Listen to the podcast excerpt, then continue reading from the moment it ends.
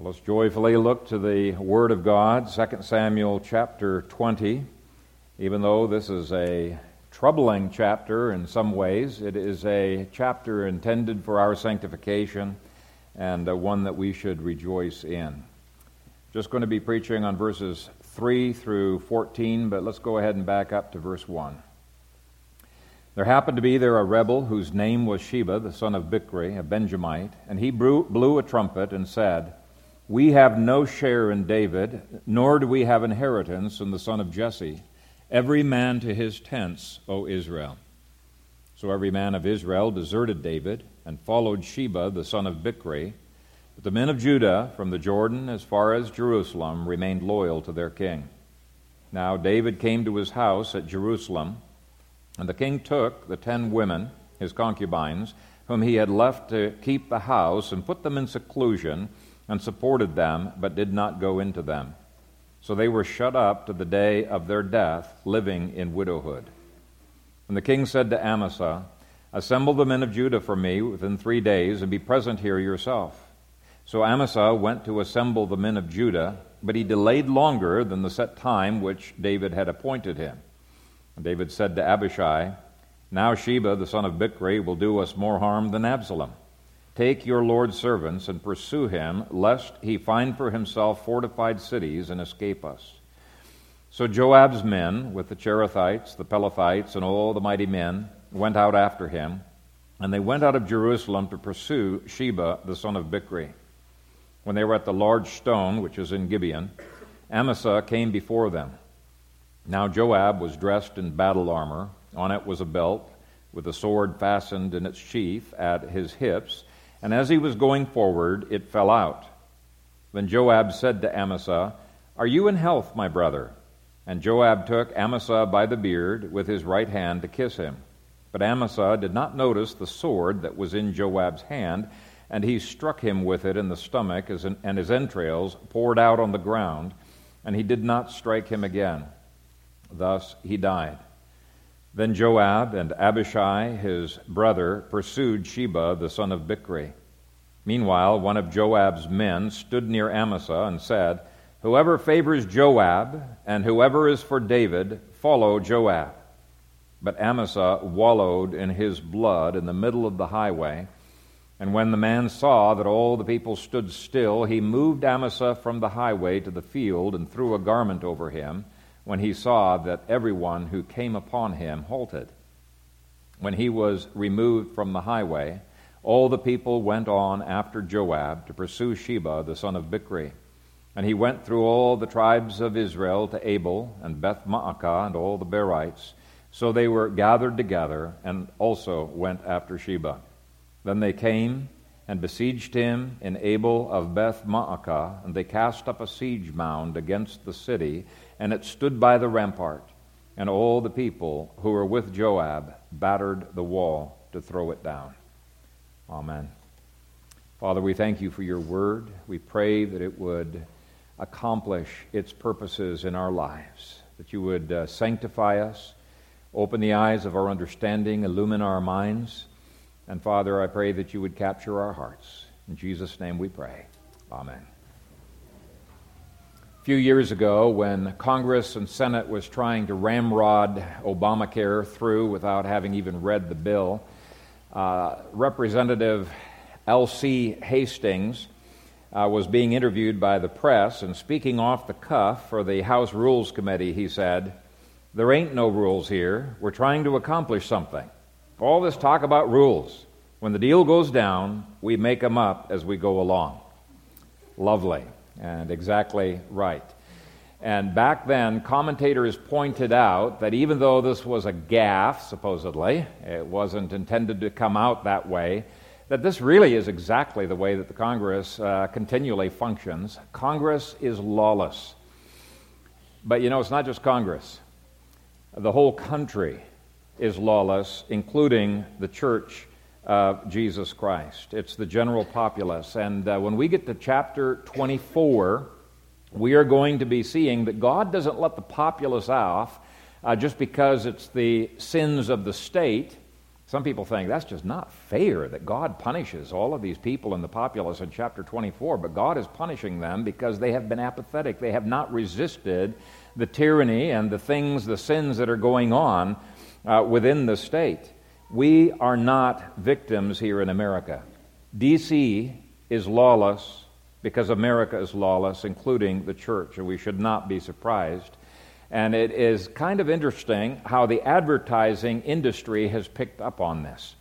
They tend to have their finger on the pulse of what is happening in culture. And when you see the advertising agencies telling companies that they really need to uh, get their ads uh, to appeal to the spirit of rebellion that is in our population, you know it has to be quite pervasive because they're not going to do it unless they're making money over it. And let me just give you a tiny sampling of some of the advertisements uh, that I have been aware of. Burger King had the slogan, Sometimes you got to break the rules. Uh, last year, Outback Steakhouse uh, started an ad campaign with the slogan, No rules, just right. Don Q, Q uh, Rum states, Break all the rules. Columbia House Music Club, we broke the rules. Red Camel Cigarettes, this baby don't play by the rules. Or Woolite, all the rules have changed. Or Neiman Marcus, no rules here. Uh, I watched um, anti-smoking uh, ad that was appealing to this rebel spirit, and it says, "Think, act, rebel, quit smoking." Uh, Marie Claire clothing, be a rebel, and you could go on and on in uh, Douglas Goodman's book, Consumer Culture, uh, he writes about this uh, drift uh, in advertising towards rebellion, and sometimes it's so obvious that it's hilarious. He talked about the clothing industry. Uh, the manufacturers, they're trying to highlight rebellion against last year's clothing fashions, which was kind of funny. In one part of his book, he said, Advertisements that promote rebellion mock authority, and promise a mass produced nonconformity are now ubiquitous, and ubiquitous means they're just everywhere. For example, one of the main targets of the countercultures and feminists' critique of consumer culture was the cosmetics industry, which was taken as the epitome of artificiality and conformity to mass produced standards of beauty. However, Hip consumerism has revamped these commodities as signs of ironic artificiality, defiance, and nonconformity. A case in point, one company, significantly named Urban Decay, offers cosmetics with names like plague, demise, rat, roach, and asphyxia. And I won't go on, but the point is that when advertisers recognize rebellion to be part of the warp and woof of the whole American culture, we cannot just skip over this very, very quickly. We've got to dig in, we've got to understand the nature of rebellion, and we've got to guard our own hearts against it. Last week, we looked at the first two verses of this chapter, which form an introduction. And those are verses that help us to recognize the character of rebellion. It doesn't always appear like rebellion. Sometimes it can appear like patriotism, like it did in this chapter here. And let me quickly review uh, the list of 10 telltale signs of rebellion that we looked at last week from the first two verses. And actually, uh, we looked at the 11th one from the previous chapter as well. We saw that there are danger signals when a movement is fueled more by emotion than by substance, when it is spontaneous rather than being carefully planned out, when it is led by ungodly people who are compounding the problem with their own lawless means and their own lawless methods. Fourth, we saw there's a danger when it breaks with a known entity and follows an unknown entity where they just have to trust his promises. You know, many of the freedom movements around the world are uh, basically jumping out of the frying pan and into the fire. They're following a rebel to oppose a rebel.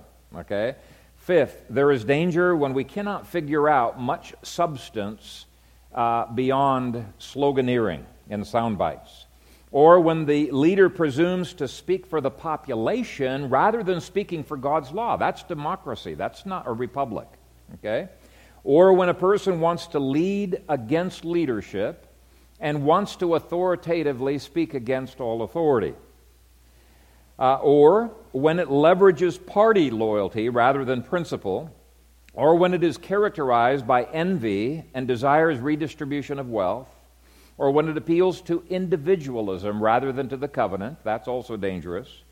And then finally, when it has no transcendent basis for resistance or for loyalty. well, now in verse 3 and following, we're getting into the consequences of such rebellion. And quite honestly, this is a chapter that is not very fun to read about. I bet you, some of you at least, felt a little bit queasy, a little bit uncomfortable when I was reading uh, this passage. It's an ugly chapter. It really is. It is not, in fact, most sermons, I couldn't find a single sermon, but most sermons completely skip over this chapter because it is not a feel good chapter. But that's the whole point.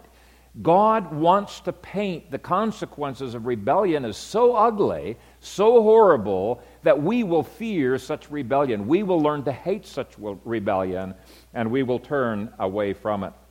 And this passage outlines at least a dozen evil consequences of rebellion. Now, the first evil consequence is collateral damage, and in this case, it was collateral damage against David's uh, family. And it's often the family that gets hurt the worst from the debris that flies out from these explosive uh, rebellions.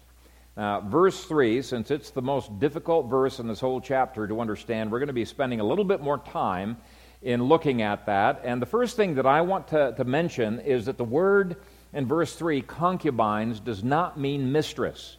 When I was growing up, I always assumed when I was reading through the Old Testament, a concubine was a mistress. It is not. Uh, a concubine was a wife with two differences. It was a wife by contract rather than by covenant. And secondly, it was a wife that did not have inheritance rights like other wives had. But other than those two differences, they had all of the rights that any other wife might have. For example, and, and all the, the penalties. Intimacy with a concubine by any person other than the husband was considered adultery and was punished with exactly the same punishments uh, that a wife would receive.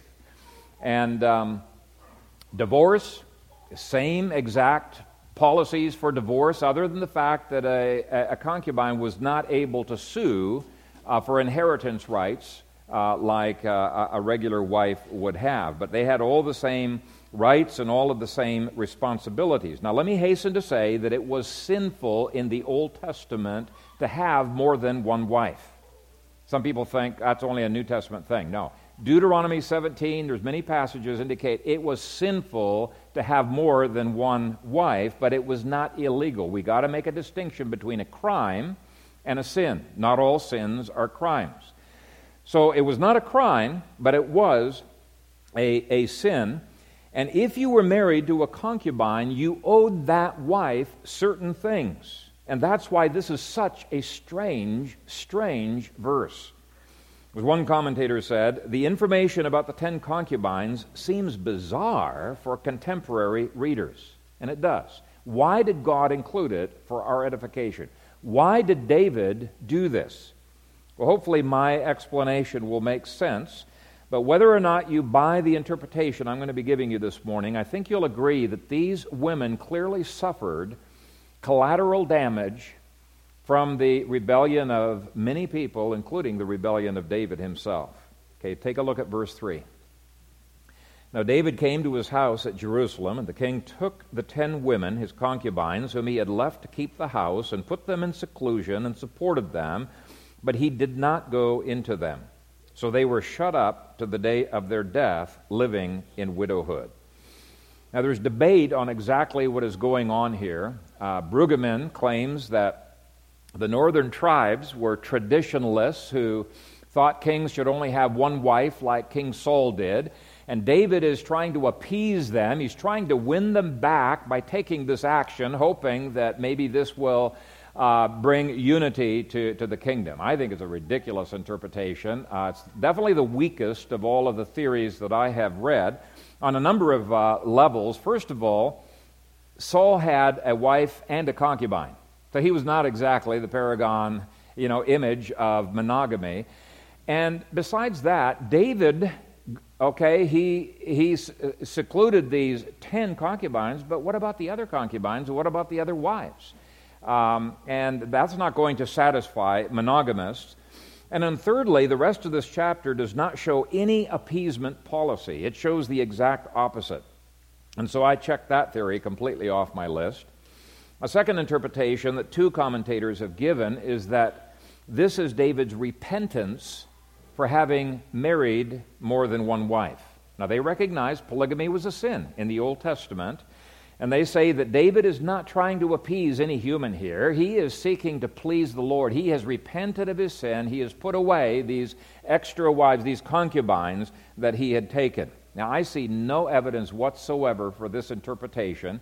Uh, the only evidence that Pink uh, brings forward is that uh, from this chapter on, there's no longer any mention of the word concubines. Okay, well, that's true. The word concubine does not occur, but chapter 19, verse 5, indicates David had other concubines. These are the only 10 that he dealt with here. And it mentions other wives. And, and what about that, uh, that horrible situation of Abishag, the bed warmer, in 1 Kings chapter 1? I, just don't see any evidence whatsoever that this is a repentance of his uh, polygamy. D- David was blind to this sin in his life. You know, there's Every culture has uh, respectable sins that people don't even think about. That was one of the respectable sins back then that people did not think about, and he was utterly blind to it uh, throughout uh, his old, whole life. And besides that, you cannot please God by ditching your responsibilities to a wife that you have sinfully married. Once the sinful marriage has happened, God says you're stuck and you have now responsibilities to that wife. You've got to minister to her and, and to her needs. So I don't buy the idea that this was a repentance. He doesn't do the same thing for his other wives. He only does it for the wives, the concubines that his son had sexual relations with. So that theory does not wash. Uh, others suggest that David considered them to be defiled by another man, that he shunned them out of abhorrence. In other words, this was an emotional reaction against them. He just could not stand the idea of being around uh, these women that another man had uh, touched. But that didn't make sense out of his marriage to Abigail, who was married to Nabal, remember? It didn't make sense out of his marriage to Bathsheba. And it doesn't really fit the theme of the chapter that the author is crafting. Now, Bergen claims that David is showing special care and consideration for women whom his son has hurt and abused. And while I think that that is true, I still have to ask the question okay, yes, he is ministering to them, he is caring for them, but why did he shut them up in seclusion? You know, if he's so caring for them, why is he not going to be friends with them, hang around with them, minister to them in ways that a, that, that a husband uh, might minister? So while there's an element of truth there, I don't think it fully explains the situation. I think the best explanation goes back to chapter 16. Absalom's actions with these 10 women in chapter 16 were identical to the actions taken by kings who took over kingdoms in the pagan nations that were around them. In pagan nations around Israel, when a new king took over, he would marry the wives and the concubines of the previous king as a sign of inheriting the kingdom. In other words, Ahithophel was not just advocating rape. Okay, there would have been no benefit legally to him having raped somebody else's uh, uh, uh wives. There'd be no legal claim whatsoever. In fact, it would accomplish the exact opposite. It would have turned the whole nation against Absalom, I believe uh, because uh, this would have uh, set him up as qualifying for, for, for the death penalty. So I, I don't think that that, uh, uh, that there's any other way that you could say it except for that he took them as wives. Ahithophel was advocating that Absalom publicly take the concubines as his own, in other words, marry them, and thus the public nuptial tents, since marriage was a public ceremony. And that interpretation perfectly fits the words of Nathan in chapter 12 that this future tragedy would parallel David's taking of what's his name? Uh, the other guy, Uriah's wife, as his own wife. Okay, so what David did to Uriah is going to be done to David, is, is the idea. So that's the first of several hints that Absalom actually married them as concubines. Now, if that's true, then Deuteronomy 24 kicks in. And that verse says that when a woman divorces a husband, marries a second husband, she may not go back to the first husband, or the whole land will be defiled. And Job, uh, Jeremiah chapter 3 uh, says exactly the same thing. Now, that presumes that divorce has taken place, of course, and we don't have any reference to divorce. And so it's only a theory. But of all of the theories that I have uh, uh, read, this by far makes the best sense of all of the information, and it makes sense out of three additional facts that we have in verse 3. Verse 3, he it's almost like David feels like it's not lawful for him to go into these women. But secondly, he feels heartbroken. He wants to provide for them in some way, but he's not providing for them as a husband. And then thirdly, it explains why the text would call them widows. If you look at verse 3, it says they were living in widowhood. Now, they could only be widows if their husband is dead. Absalom is dead, not David. So again, it indicates that Absalom actually took these, these uh, ten women uh, to be his wives. So it's my belief that David is in the heartbreaking situation of being forbidden by God's law to remarry these women, but he still felt an obligation to, to them. And, and this is his best attempt at mending a horribly tragic situation for which there was no good solution. If he, could, he couldn't even be friends with them because that would not have been appropriate uh, in, in, in that culture. They were not his wives anymore. But they are so hurt by this turn of events that they need to be cared for. Okay, so those are the theories that are out there. Whichever theory you take, you can see that David's rebellion with Bathsheba brought harm and heartbreak to his family.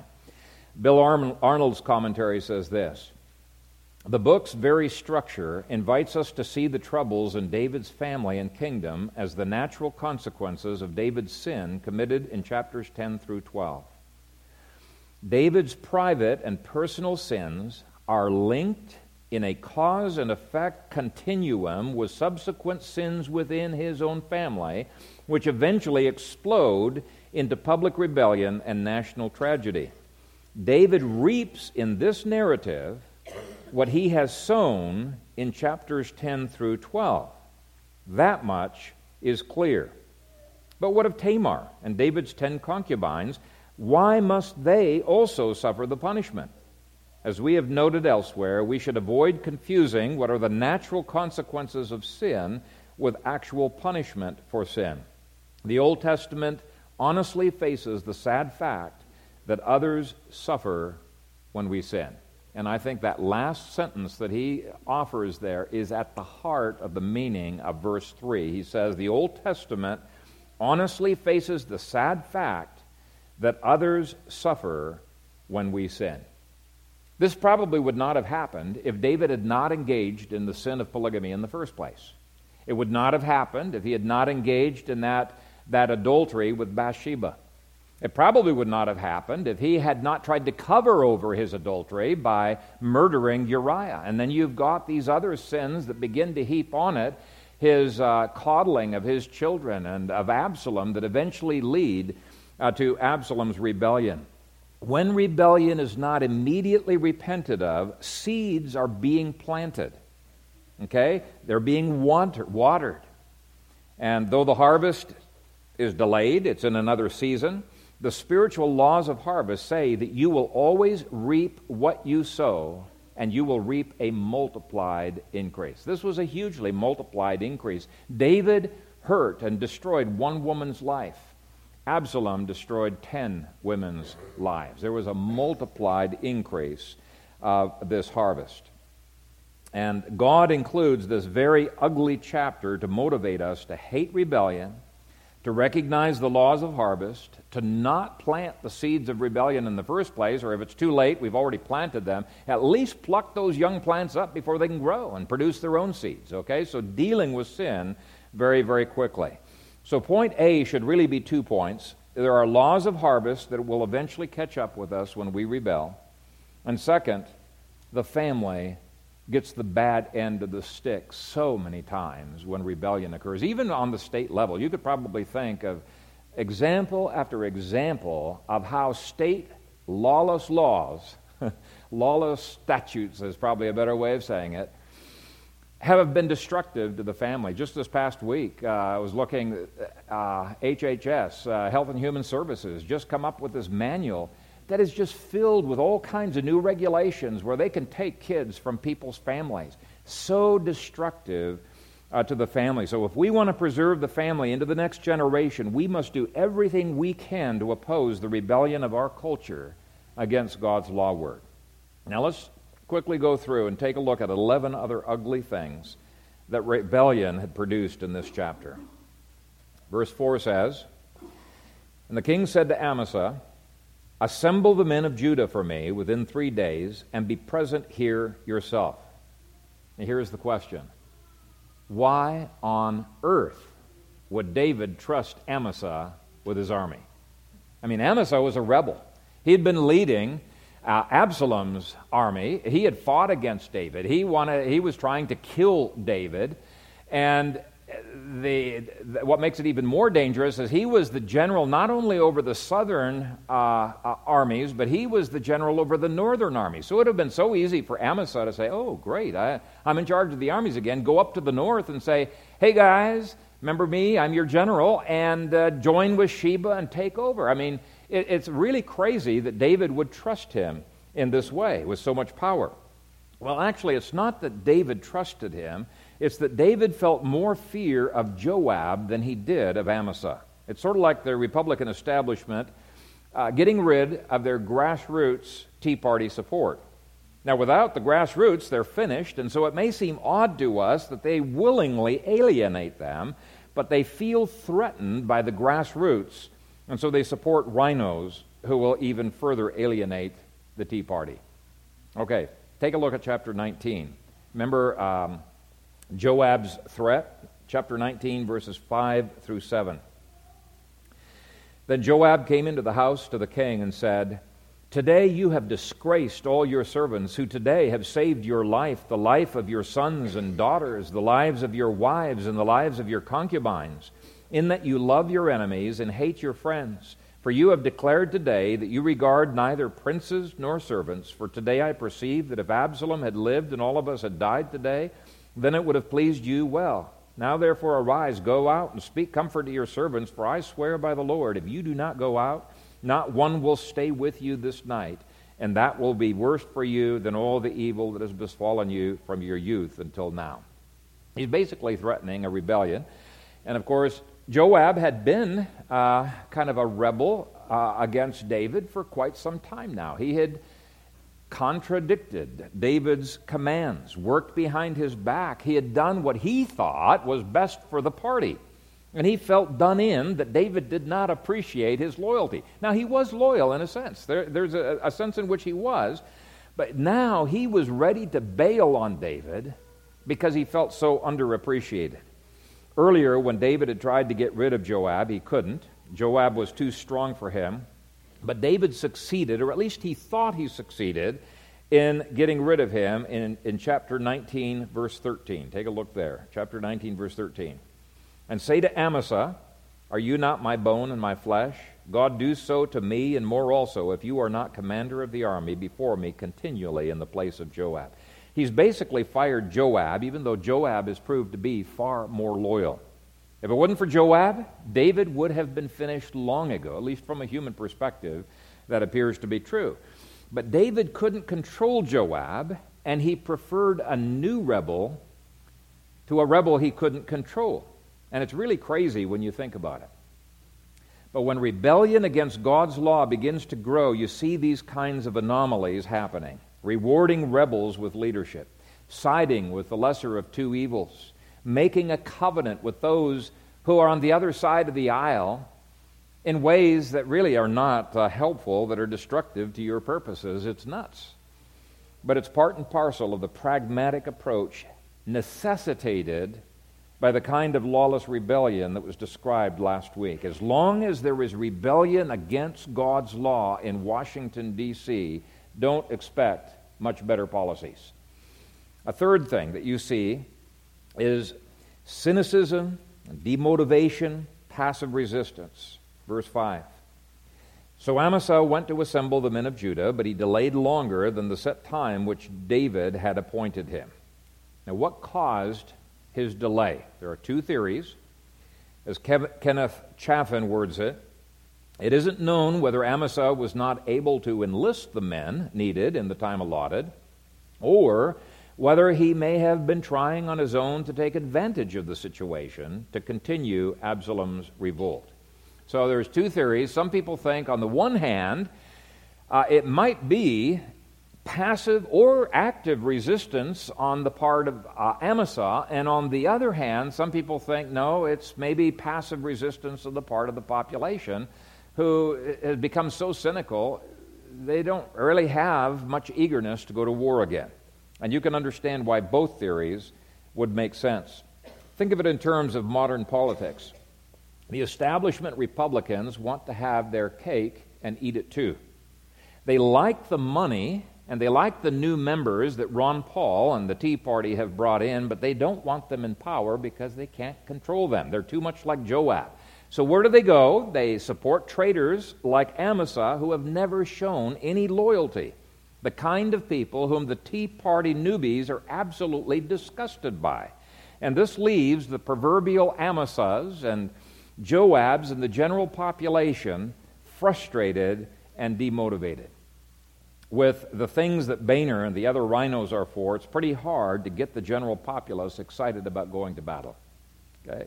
Two of the consequences that happen after a rebellion has produced new rebellions is cynicism and demotivation when there are no transcendent principles that are bigger than us to give us vision, to give us energy, there's nothing people are willing to die for.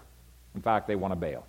Pretty quickly want to bail. Verse 6 speaks of expediency as another disastrous consequence. And David said to Abishai, Now Sheba, the son of Bichri, will do to us, uh, excuse me, do us more harm than Absalom. Take your Lord's servants and pursue him, lest he find for himself fortified cities and escape us. Uh, David is beginning to panic that maybe Amasa is turning out to be a traitor, and so he tries to get Abishai, Joab's brother, to work for him. Now, he can't talk to Joab because he's fired Joab, and uh, he is no longer on good terms with him. Joab knows that David doesn't like him, has tried to get rid of him on several occasions, so David asks Joab's brother to lead. So here's what's going on David is forced to ask a rebel, Abishai, to deal with a rebel, Amasa, who is supposed to have dealt with a rebel, Sheba. It's a mess. Okay? Expediency takes the day rather than principle. And don't feel sorry for David because he's gotten into this mess on his own. And God guaranteed exactly this kind of thing would happen in chapter 12 when he prophesied about this rebellion. Now, in point E, we see the reformation of coalitions within the party. Aggravating as it may have been to David, it is looking like he's going to ha- end up having Joab uh, running the show once again. Even though David has given the assignment to Abishai, I want you to notice who leads. It's Joab, verse 7. So Joab's men with the Cherethites, the Pelethites, and all the mighty men went out after him. And they went out of Jerusalem to pursue Sheba, the son of Bichri. Joab knows how to get the job done, and David needs him. But we're going to see that even though Joab has an intense loyalty to the Republican Party, so to speak, he plays dirty in order to win. Why? Because he's a rebel at heart. Now, we've already seen Abishai was a rebel as well. What have I to do with you, you sons of Zeruiah? He says to both Abishai and to Joab. Abishai knows which side of his bread is going to get buttered. He stays loyal to Joab. You know, he's really nothing without Joab, so David is stuck. When rebellion is pervasive, it is hard to know whom to trust. And so you end up with compromise, mixed coalitions, and pragmatism. Notice next the pretended loyalty of both Amasa and Joab to each other in verses 8 through 9. text says, When they were at the large stone which is in Gibeon, Amasa came before them. Now Joab was dressed in battle armor. On it was a belt with a sword fastened in its sheath at his hips, and as he was going forward, it fell out. Then Joab said to Amasa, Are you in health, my brother? And Joab took Amasa by the beard with his right hand to kiss him. So, Joab pretends to hold no grudge against Amasa, who's basically taken away his job. And as he's walking, uh, he lets his sword look like it accidentally falls onto the ground, and he just leaves it there. Supposedly, he's got another sword uh, up his sleeve that Amasa does not see, and he greets Amasa like a friend. He kisses Amasa like a friend. He holds his beard with his right hand, which would be normally where you would hold your weapon. There's no weapon. It's a sign that, uh, that he's, he's on his side, but it's all pretense. It's a, it's a game. And Amasa is willing to be kissed. Pretense, pretended loyalty. It's the stuff of which nauseating politics is made even today.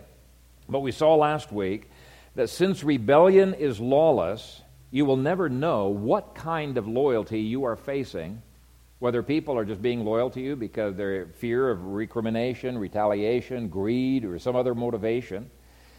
Uh, but you don't know what it is that's making these people friendly to you. In France, even the dedicated leaders like Robespierre ended up being executed.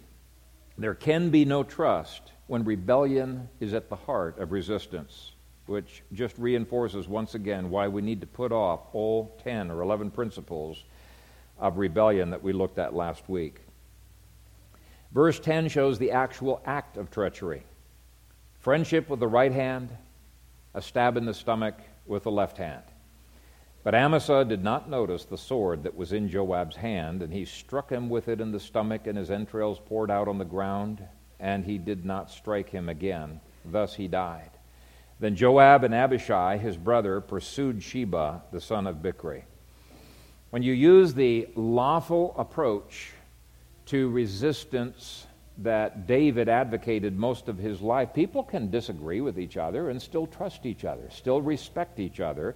But during times of rebellion, there is constant jockeying for position. Rebels are motivated to get rid of the competition.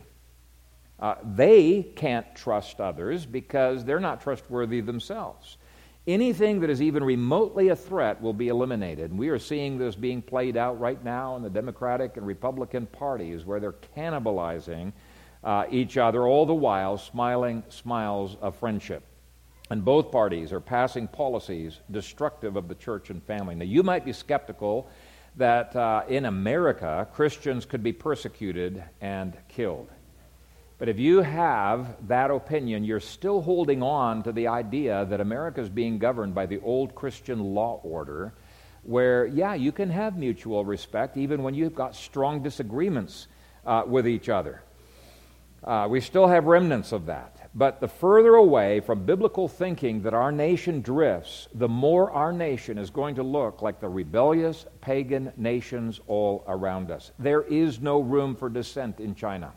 There is no room for dissent in Muslim countries, and even in a so called enlightened country like Germany, there is no room for dissent or competition in the free market of ideas, as can be uh, evidenced by the persecution they have been bringing against, uh, uh, uh, uh against uh, homeschoolers. And you see this in other European countries. The further away from the Bible we become, the more you're going to see this kind of thing happening. So if the Lord does not turn our rebellious nation around, it's just a matter of time before those in power try to get rid of us if we give them any pushback. Okay? It's just the way rebellion works. It's one of the inevitable consequences. Now, in verse 11, we see a redefining of loyalty. Now, keep in mind the last characteristic of rebellion that we looked at in the sermon last week.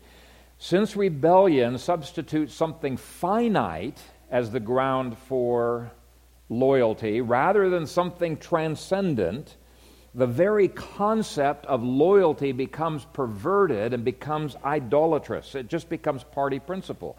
Uh, rebels tend to emphasize what they're against rather than what they're for, because what they're for is not very energizing.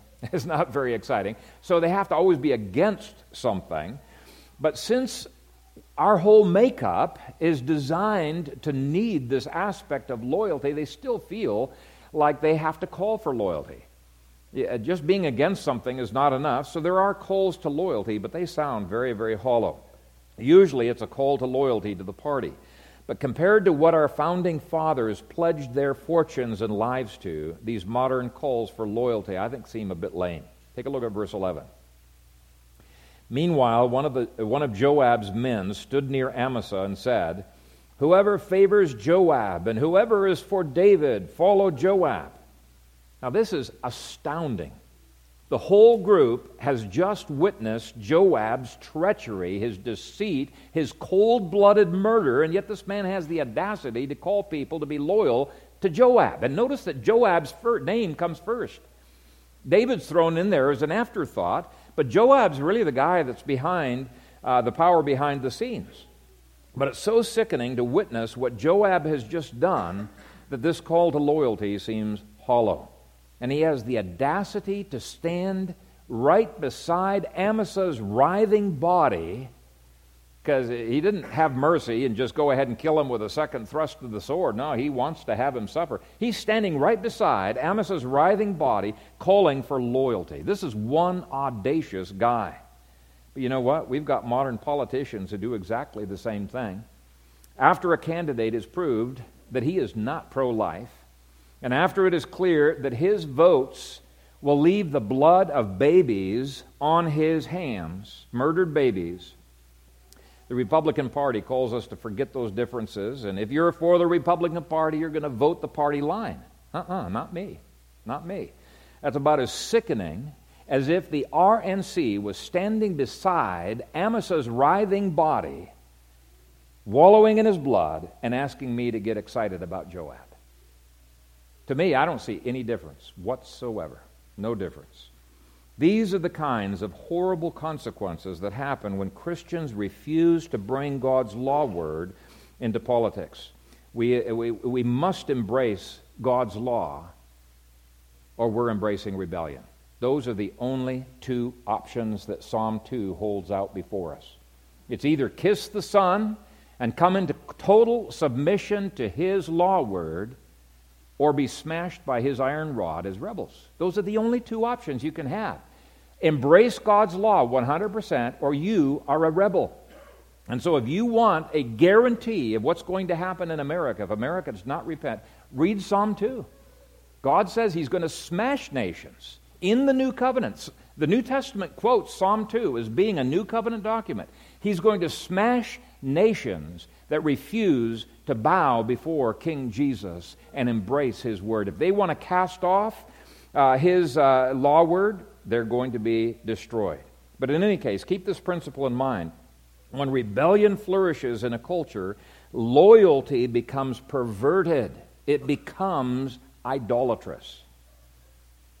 Keep that in mind when you're working in politics. And when politics becomes so dehumanized and so devoid of principle that you have a man like that, even unbelievers have a hard time getting motivated. They're stunned by the hypocrisy and the evil. Take a look at verse 12. But Amasa wallowed in his blood in the middle of the highway, and when the man saw that all the people stood still, and they stood still because even hardened soldiers were stunned by the callousness of it, but oddly, this man is not. He's puzzled. How come people are standing still? It's almost like he is so hardened. He, he, he, he's just a hardened dude. Anyway, it says, when he saw that they all stood still, he moved Amasa from the highway to the field and threw a garment over him when he saw that everyone who came upon him halted. Now let's take the first and the last parts of that verse uh, and uh, take a look at that first.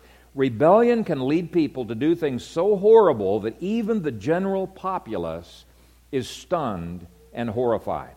The people couldn't move on. They are sickened. They are stopped in their tracks. In 1973, Roe v. Wade abortion ruling in the Supreme Court had that impact. America was stunned at the level of rebellion that the courts had engaged in. We can actually kill babies and still have people standing beside their corpses and saying we need to be loyal to the American dream. It's, it was horrifying at that time. I knew even pagans who were against that ruling. But you know what? They didn't do much. Just like these soldiers, they stood still. They were sickened to their stomachs, but they really didn't know what to do. It did take the wind out of their sails. But what happened next?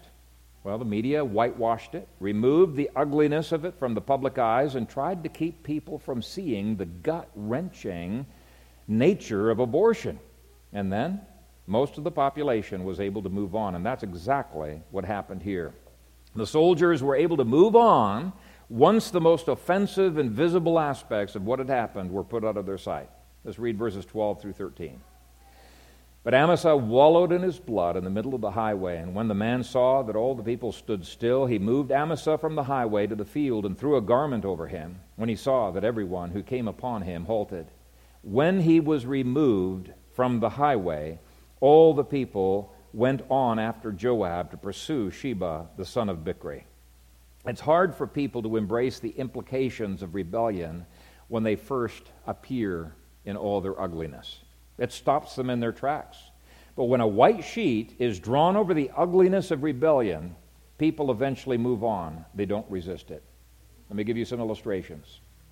The gut wrenching ugliness of the 1960s sexual revolution was sanitized with peace symbols and flowers and music.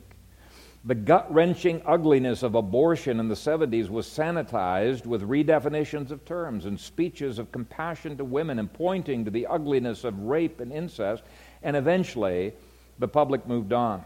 The gut wrenching ugliness of homosexual behavior in the 1980s was sanitized as love and sensitivity and justice and equal rights, and now we are having people sanitize pedophilia, bestiality, polygamy and other things. We even had the Democrats uh, refusing to allow an amendment to sexual orientation that uh, Republicans inserted and say pedophilia will still be criminalized. No, they refused to allow that amendment. And you and I stand by this horrible ugliness with our stomachs churning, and we wonder how Joab and his men can do this. But the media helps them. They cast a sheet over the ugliness of that, and they move on. It's just how rebellion works. The ugliness is covered until people are desensitized to it, and eventually the ugliness itself is embraced. The head of Pure Life Ministries once shared, and that's a wonderful ministry, by the way. Uh, but the head of Pure Life Ministries once shared how initially he was very offended with hardcore pornography and homosexuality. But as he got accustomed to Playboy and Penthouse, he started branching out into other materials and actions and things that would previously have horrified him, sickened him, became attractive to him. Like Joab, he came to the place where he could do the ugly thing himself and not be bothered in the least. It's just the way rebellion works. If it is not repented of, it becomes easier and easier to become more and more rebellious. So God has crafted this ugly chapter to shake us out of our lethargy to make us cast off all rebellion, to submit our hearts unreservedly to God. And if our nation does not repent, Psalm 2 is guaranteed to take place. It is a prophecy of our times, and it says, Now therefore, be wise, O kings. Be instructed, you judges of the earth. Serve the Lord with fear and rejoice with trembling. Kiss the Son, lest he be angry and you perish in the way, when his wrath is kindled but a little. Blessed are all those who put their trust in him. And how do we put our trust in him in the civil realm? Well, verses 1 through 2 tells us exactly how we do it by not being ashamed of Jesus in the civil sphere, by advancing his laws in culture, and by being bound by sola scriptura in the civil realm.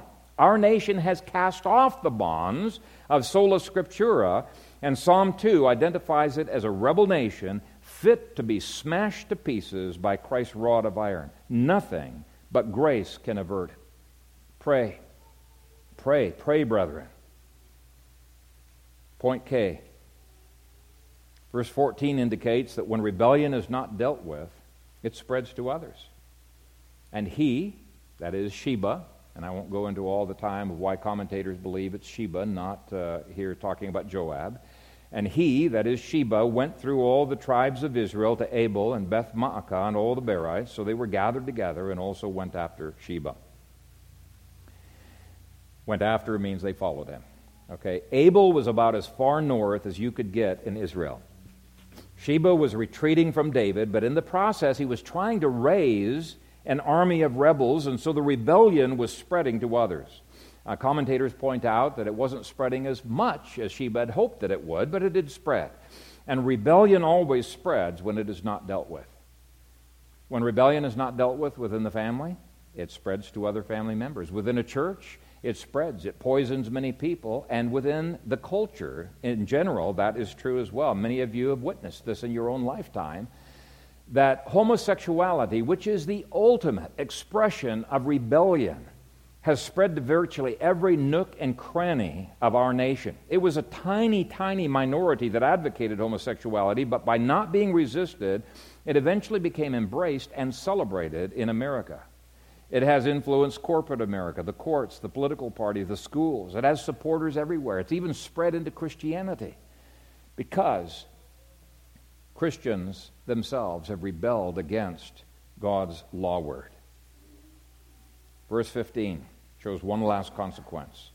Because the city did not deal with rebel Sheba in an appropriate fashion, the whole city, including men, women, and children, were in danger of being destroyed. Then they, that is Joab and his men, came and besieged him and Abel of Beth Maacah, and they cast up a siege mound against the city, and it stood by the rampart, and all the people who were with Joab battered the wall to throw it down. Now, there are many other examples in Scripture and outside of Scripture that show the disastrous consequences of rebellion and also the blindness of people who rush into it. It's a weird thing. There are people who don't care. They are rebels, and even though they know they're going to be destroyed, they're going to be rebels anyway. It's just in their heart they are driven to that. Others are simply rebels because they are just passive. But I would dare say most of the people in that city didn't ask Sheba and his army to stay there. That would be my guess. But neither did they complain about it or resist it. And because of their passivity, they suffered the consequences of the city's stupidity, just as we are suffering the consequences of our nation's stupidity, our state's stupidity, our county and our city's stupidity. When we are a passive people, in a sense, we deserve it. Now, last week we outlined rebellion in the courts, in the executive office, in the Congress. We saw rebellion in the church and the family. Rebellion is so ingrained in American society, it is tough, it is hard to row against the current. And what is weird about all of those forms of rebellion is that they give the illusion of freedom and liberty and initiative and rights and being authentic. For example, the feminist movement uh, very rightly was uh, fighting against some of the abuses that were uh, uh, uh, present in, in, in many families. They were trying to liberate women, free women. What they did not realize is that their rebellious methods actually destroyed the family in America. Absolutely destroyed the family. Actually, if you read the original feminist writings, you'll see they very self consciously wanted to destroy the family. It's written right into their writings. They said the only way to be, have total egalitarianism is to do away uh, with the family.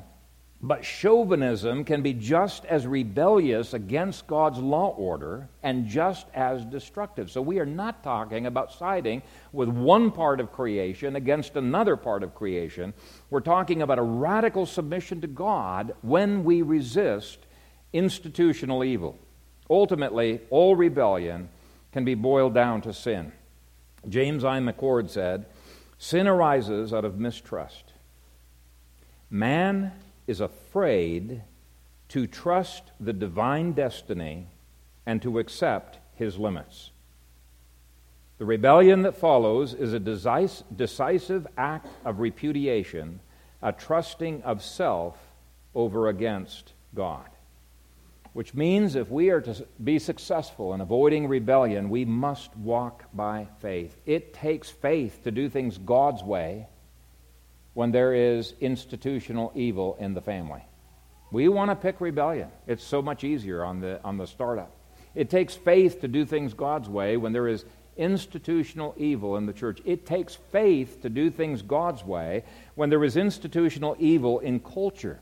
But you know what? Even if the institutions are not following God's word in Psalm 2, we can still, as individuals and as families, do what Psalm 2 t- tells us to do to kiss the Son, Son of God, submit to Him, and do so long before the institutions do. That's where it starts. It starts with you and me in radical submission to His Word. May it be so, Lord Jesus. Amen. Father God, we thank you for your Word, even the ugly portions of your Word that remind us of the ugliness of sin, the ugliness of the consequences of sin. Father, help us to flee from sin, to hate it, uh, to be passionate in our resistance to our sin. Help us to take up our cross and to follow Christ. Help us to put on the whole armor of Christ and to fight against the wiles of the devil, to fight against the world system thinking and against our own flesh. Father, give this your people success in opposing all rebellion wherever it is found and radically submitting their hearts to you. In Jesus' name we pray. Amen.